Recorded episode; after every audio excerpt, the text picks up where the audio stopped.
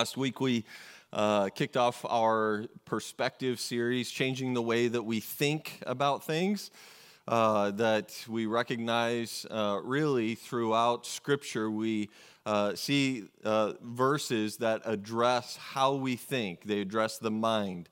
And having a different perspective is really kind of, uh, if you've ever found yourself saying, Oh, I, I never really thought of it that way that, that's a different perspective. And we're going to look uh, over the course of the next few weeks. Last week we uh, talked about a different perspective on eternity.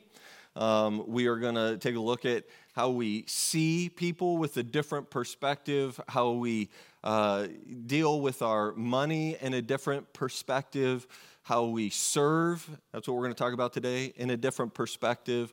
Uh, and then we're going to talk about our families in a different perspective and seeing our families in a different perspective. And, uh, and I just want to take a moment and remind you, and I, I know you're going to get sick of me saying this, but rather than doing a video announcement, which to be honest uh, often goes missed, uh, because I, I don't, I don't maybe because we're used to seeing the video screen and stuff, I want to give verbal announcements because I don't want you to miss November the 7th.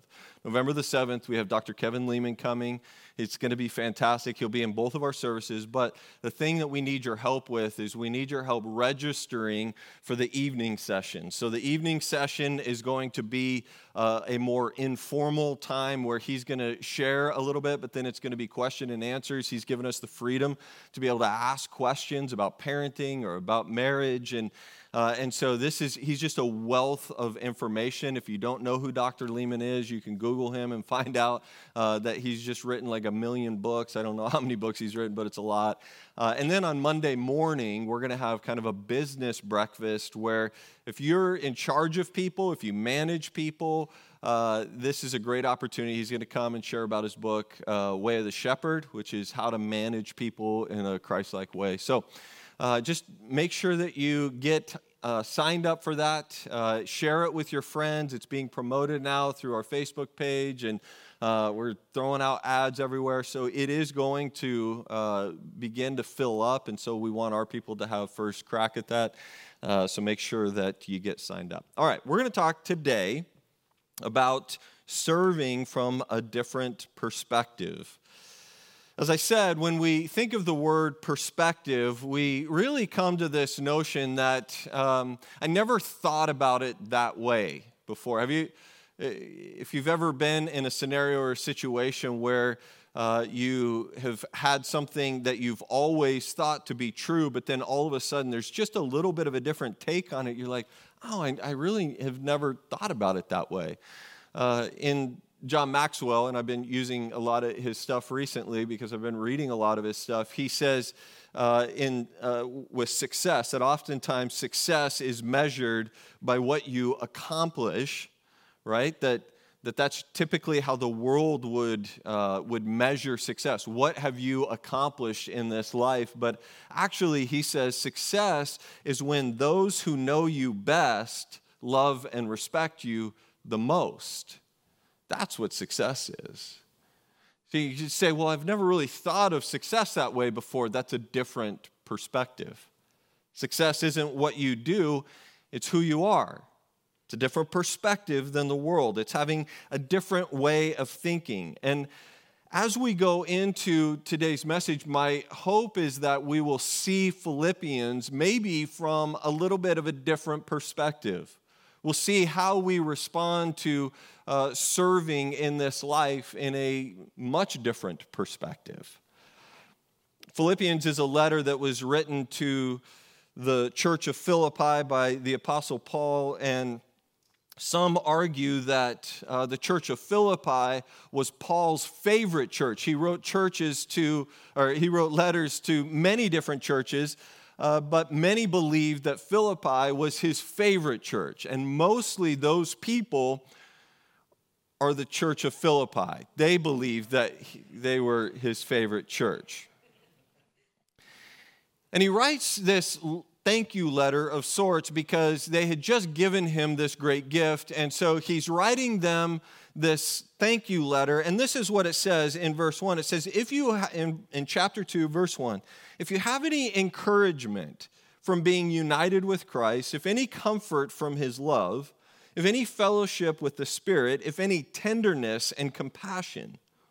And this is what he says He says, Then make my joy complete by being like minded, by being in unity, not just with one another, but being united with Christ, having the, the same love that Christ has, and being one in spirit and purpose to be like minded. Phroneo is the Greek word there of like minded, to set your affection on, to think, to be single minded, to be focused, and to be united in how you respond.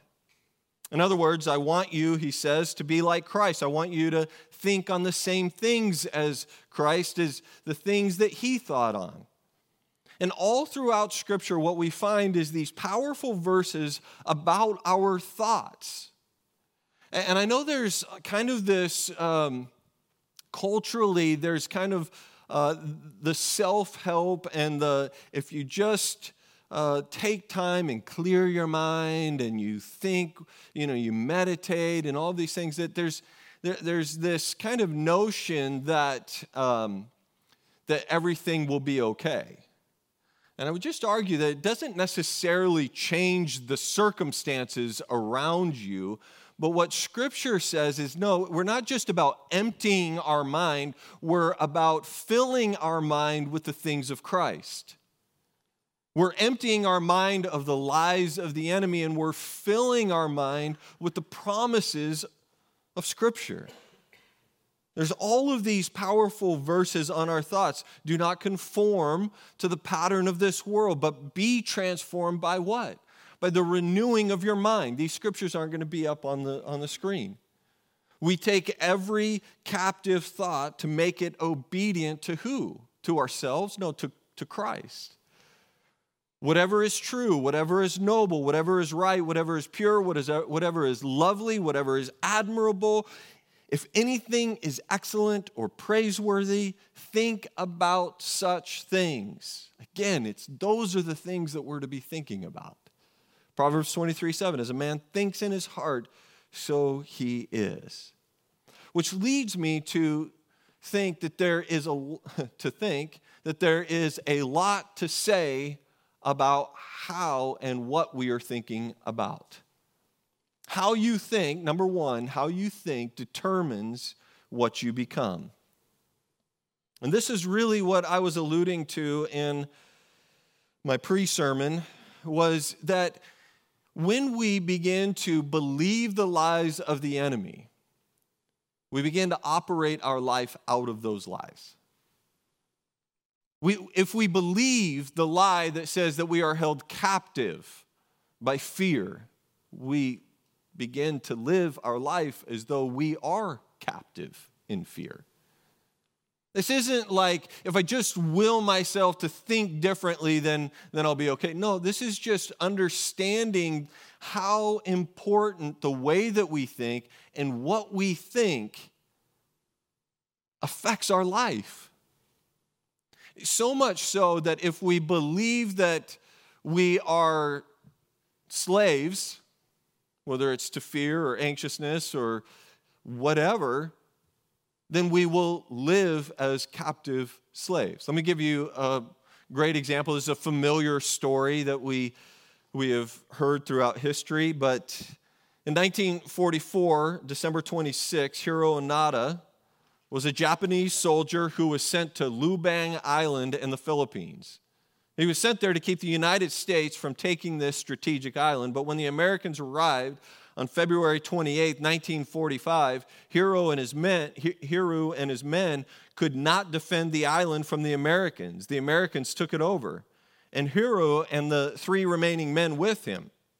So just Hiro, Hiro and the three more went up into the hills and they hid. Now, the war was over on August 15th, and for those months, Hiro and his men battled the Americans. But when the war was over on August 15th, some islanders left some notes to Hiro and his three men and said, Look, friends, the war's over. Come out of the hills. But they looked at the notes and they said, no, it's a trick. And so they stayed in the hills. And for the next little bit, even though the war was over, they kept coming in and burning fields and killing animals and stealing supplies and even had gunfights with the local police. Why? Because they believed a lie. And that lie perpetuated what they thought was true. And they fought a war that wasn't actually happening. This is actually went on for years, even though the emperor, the general, sent leaflets flying down from planes that, the, that commanded them to surrender. They said, Hey, this is a surrender notice. This is the general. You have to surrender.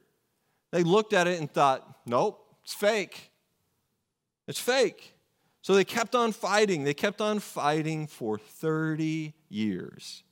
Hiro's, three men, all died believing a lie that the war was still going. They lost their lives to a lie. And when he finally surrendered in 1974, after 29 years of fighting a war that was over, he realized that he'd wasted a lot of years on a lie. I tell that story because for, for all of what we experience in church and coming and hearing sermons and hearing the truth, Friends, I think that we often just continue to believe the lies. We wasted a lot of time believing lies. And God wants to remove that lie and replace it with the truth. If you are here this morning and you're tired, Matthew 11 28 says, Come to me, all of you who are weary and heavy laden, and I'll give you rest. If you're struggling with depression or disappointment, the joy of the Lord is your strength.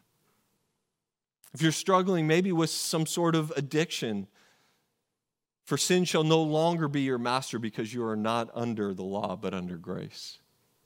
If you're struggling with anger, Ephesians chapter 4 says, Get rid of all anger, rage, malice, and brawling. Be kind and tenderhearted, forgiving as Christ forgave you.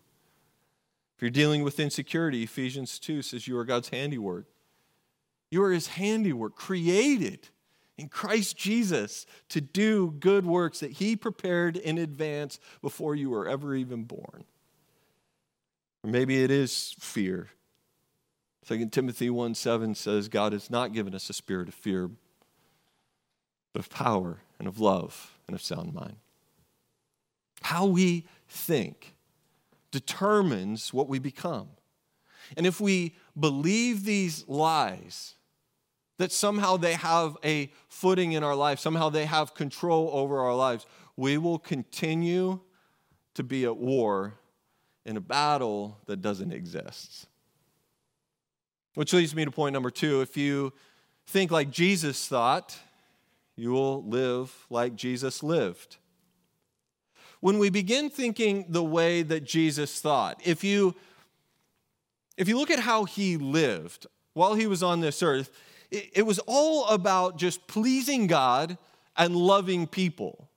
Right? We hear this tagline in churches all over the country that our mission is to love God and love people. And although that is true, I don't know that uh, it has really sunk into our life that it's not just a mission statement to be on a wall, but it's actually something in how Jesus thought and how he lived his life.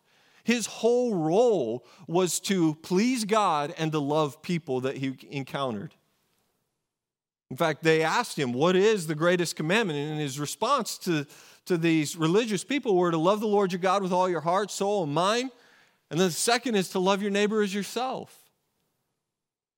Philippians 2 3 says, Do nothing out of selfish ambition or vain conceit, but in humility consider others better than yourselves. And that's the key, isn't it?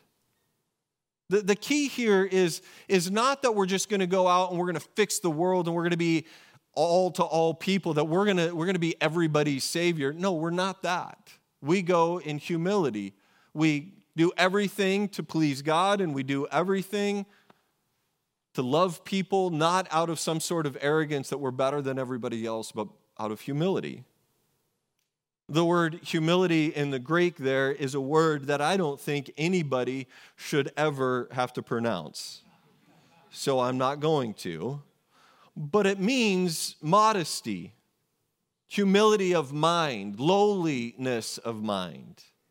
That I, I choose in my mind to position myself lower than others. Not, not, not as a self deprecating, false humility way, but I do that to please God and to love other people. It goes on in verse 4, it says, Each of you should look not only to your own interests, but also to the interests of others. That your attitude should be the same as that of Christ Jesus. And attitude is a big deal, isn't it? Attitude is this little thing that can make a huge difference, a big difference in your life. And people with bad attitudes, you know them. You, you, you know who the people are in your life that just live with a bad attitude. It's obvious and it affects everything around them. And if you don't know anybody who has a bad attitude, ask yourself Am I that guy? Am I the one? Am I the bad attitude? See, attitude makes a huge difference. You can have an attitude that, oh, I'm at the bottom half of my class, right? I, I scored in the bottom half of my class. Or you could have the attitude that says, I'm in the bottom half that made the top half possible, right? Like, you're welcome. Or you could be like the, the little kid who's in his backyard and he's, uh, he's throwing the ball up to himself and he's like, I'm the greatest hitter ever. And he throws the ball up and he swings and he misses. And he's like, oh, he's like, oh, he's like, I'm the greatest hitter ever. And he throws the ball up, swings, and he misses it again. He's like, I'm the greatest hitter ever. And he throws the ball up and he sw- and he's like, oh my goodness. He's like, I'm the greatest pitcher ever that just struck out the greatest batter ever. Like, that's a different change in attitude. That's a different perspective. Attitude is everything. And, I'm not just talking about positive thinking here because there's a lot of that nonsense that exists in this world. This isn't like thinking positively, you know, this isn't some self help nonsense. This is just saying how we respond in this world ought to be, and how we think in this world ought to be how Christ thought. Philippians 2 goes on in verse 5, it says, Your attitude should be the same as that of Christ Jesus, who, being in very nature God, listen to this, he did not consider equality with God something to be grasped, but made himself nothing so, being in the very nature of God, he didn't consider equality with God something to be grasped. That word grasped is to plunder or to rob, to steal. That's what Satan did. Right? That's what, that's what Satan did when he wanted to be equal with God. No, he didn't consider that. Instead, what he did is he made himself nothing. He took on the very nature of a servant being made in human likeness. It's about serving. That when we think about how are we going to please God, how are we going to, to eh, eh, let me just stop for a second because I've said that like three times and I don't like how it's coming out of my mouth. When I say when we please God, I don't mean to imply that somehow we need to appease God or please Him in such a way that now He loves us and now we are saved. I'm not talking about that. I, I need you to hear me say that because our salvation is a free gift. What we experienced in Christ is free. He loves us. He could not love us any more than He already loves us. So I just want to be very clear about that. But when we look at the life of Jesus, when we say pleasing God, we're talking about how do we operate in this life where we are loving God with all of our heart, our soul, and our mind and then loving our neighbor as ourselves. When we do that, it brings about, like, when we start operating that way, we become people of peace. You've seen this graphic that I'm going to ask the guys to throw up on the screen. You've seen this graphic a lot. You're going to see it a lot because this is a big part of what we're trying to equip Lifehouse to do is to be people of peace that that when you operate in this life thinking the way that Jesus thought. That we're doing so not just in the church, that this is, it's not that we have humility in the church or we are people of peace in the church. No, this is about taking the heart of Christ into every aspect of our life. It's about being a people, a humble people of peace who love others in the context of our workplace, in the context of, of where we go to school, or maybe we are teachers in a school, or in our neighborhoods, in our community. How are we being people of peace in our community, in our home? Are you loving your family and caring for your family and serving your family in your home? See, he took on the very nature of a servant.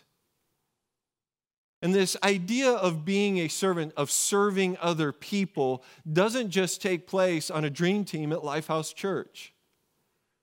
This is one aspect. Church is just one aspect of our life circle. And yes, we serve in our church not because of, uh, of what we do, but because of who we are and who He is through us. See, pleasing God isn't about self promotion. Uh, loving God is not about self promotion, it's about self abandonment. It's a, it's a shift in our perspective.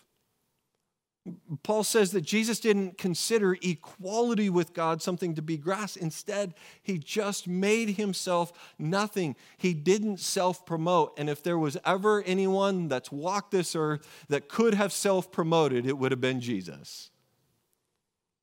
Instead, it was self abandonment. He took on the nature of a servant. Servant is the Greek word doulos a slave, a servant. It's, and get this definition permanently devoted to the will of another.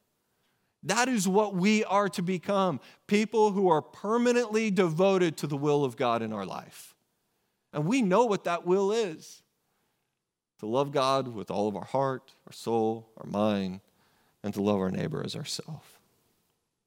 So, serving is not what I do, but a servant is who I am. This is a part of every aspect of my life. I'm not a servant because I serve on hospitality in the dream team or I, I, I serve down Lifehouse Kids Hall, although you're a real servant if you do that. It's not what I do, it's who we are. It's who we are through Christ. The, the challenge, though, is that we want others to serve us. We don't see ourselves as servants to others. Or, or we've allowed the lies to put us in some sort of victim mentality that says, everyone needs to serve me, that I'm not in a good place, I can't serve. It's so ironic, as I said earlier in my pre message, that Paul is chained to a prison guard. There is no more difficult position to be in that I can think of other than death than to be in prison, chained to another human being in a prison cell.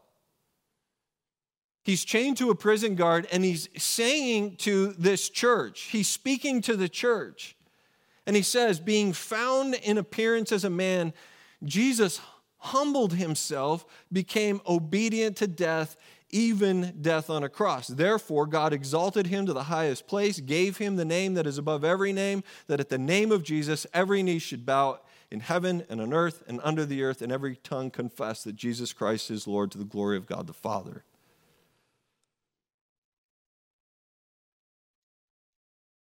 It's interesting to me that when Paul did address the church at Philippi, it's the only church that he addresses them as a servant. In every other instance, he addresses the church as servant and apostle or just apostle. But it's interesting to me with, with the church in Philippi, he just says, Paul, the, the servant of the church. Jesus took on the nature of a doulos, a servant, a person devoted to the will of another. How could Paul, in the midst of being chained to a prison guard, or how could he write the words to, to live as Christ and to die as gain? How, how could he write, I consider everything a loss compared to the surpassing greatness of knowing my Christ Jesus? How could he write, Don't be anxious, but in every situation by prayer and petition with thanksgiving, present your requests to God? How can we be happy in this world? How can we have joy in this world? With everything that we're going through, with every circumstance that we encounter, how can I continue to have joy through all of that? We do it by taking on the role of a servant. We take it, we, we do it by taking on the role of a servant, not just in serving on a dream team. We take it, we do it by taking on the role of a servant to every aspect of our life. One of our values here is joy. If you're not aware of that, it's because I haven't done a great job communicating it. But we sang about joy this morning, and I think it's important for me to remind you that we are a people of joy, not because of what our current circumstances are, but we are joy we are people of joy because we are forgiven. We are freed from the enemy's power of sin and sickness, lies and torment. And we live in the power of righteousness, in healing, in truth, and in joy. That we are people of the fruit of the Spirit, and the fruit of the Spirit is love and joy. That we are people of joy. And my joy isn't based on what happens to me, but what God is doing in me and through me. In verse 17 of chapter 2, he goes on and says, But even if I am being poured out like a drink offering on the sacrifice and service coming from your faith, I am glad and I rejoice with all of you. It's not about me, it's not about you. I'm mindful of the fact that how we do church today is very different than how they did church in antiquity, in biblical times. All of what you see here and experience here looks very different than how they used to do church. But this is our cultural church right now. This is how we operate and exist in this current culture and context. Will that change and adapt at some point? Possibly. But we serve at Lifehouse on a dream team not because this is what it's going to take to be a part of the church. We don't serve on a dream team because that means that somehow God will love me more or that I will somehow get a higher status and get upgrades in heaven, right? Like that, that doesn't, that's not how this works. We, we serve not because of the things that we're doing, but because of what Christ is doing through us. We serve because every time somebody walks onto our property, and my prayer all the time is that more and more people who don't have a relationship with Jesus will walk onto our property and their lives will be changed, not because of who we are, but because of Christ through us. We serve people because it brings joy in the midst of a world that's just selfish and thinks only about itself. We serve because it's so countercultural and counterintuitive to the culture that we live in. And when we serve people in all humility, people's lives begin to change. We serve on a dream team not because that's what's expected of me to be a part of this church. We serve on a dream team because it's one part. I'm going to have them throw it back up there. It's one part of our life circle. Church is on, in our life circle. If, if you go to church on a regular basis, if you're watching online, we want you to serve. Maybe you can be an online host. We want you to serve not because that's what it takes to be a part of Lifehouse Church, but we want you to serve because it's a part of your life circle. And we should be servants in all aspects of our circle. In whatever part of this circle you find yourself in, we should be people who serve, even in our favorite places. Do you know that you can go into a restaurant and actually serve your server? You can. In all humility, you can love and talk to them, ask them how their life is going. You're not manipulating the situation, you're just loving people in the way that Christ loved people. Serving isn't what I do, it's, it's how I think, it's who I am. It's because of who He is in me. Are you serving in your home? Do you expect your kids and your wife to serve you? Or do you serve your family? Do you love your family?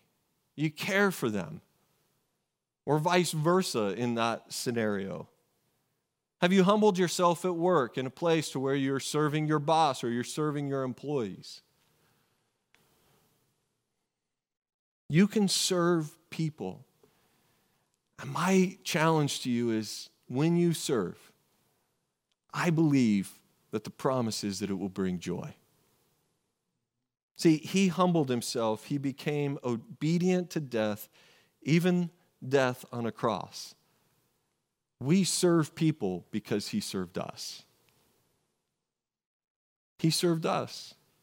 He sacrificed, he made the greatest sacrifice any servant could ever make for another human being. He served us.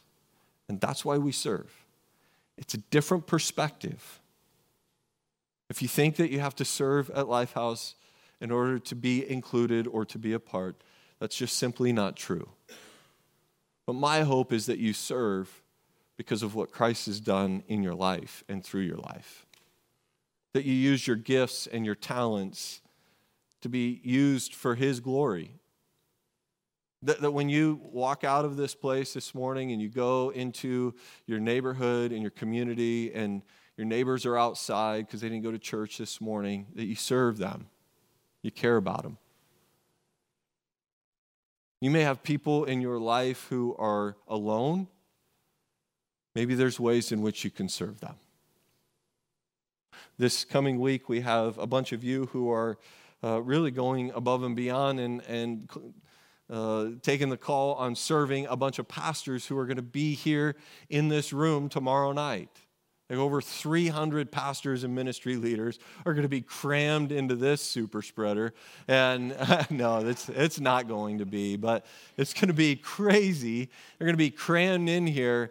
And there's many of you that have, have stepped up to the call to serve. And my hope is that when we serve them tomorrow, it's not because we feel obligated to our district to do that. It's not because we feel some obligation that if we do it, we will be seen as one of the most amazing churches in the district. My hope is that we do it because that's who we are. That's what we do. We serve people. In whatever environment we find ourselves in, we serve people because that's what Christ did for us. Let's pray.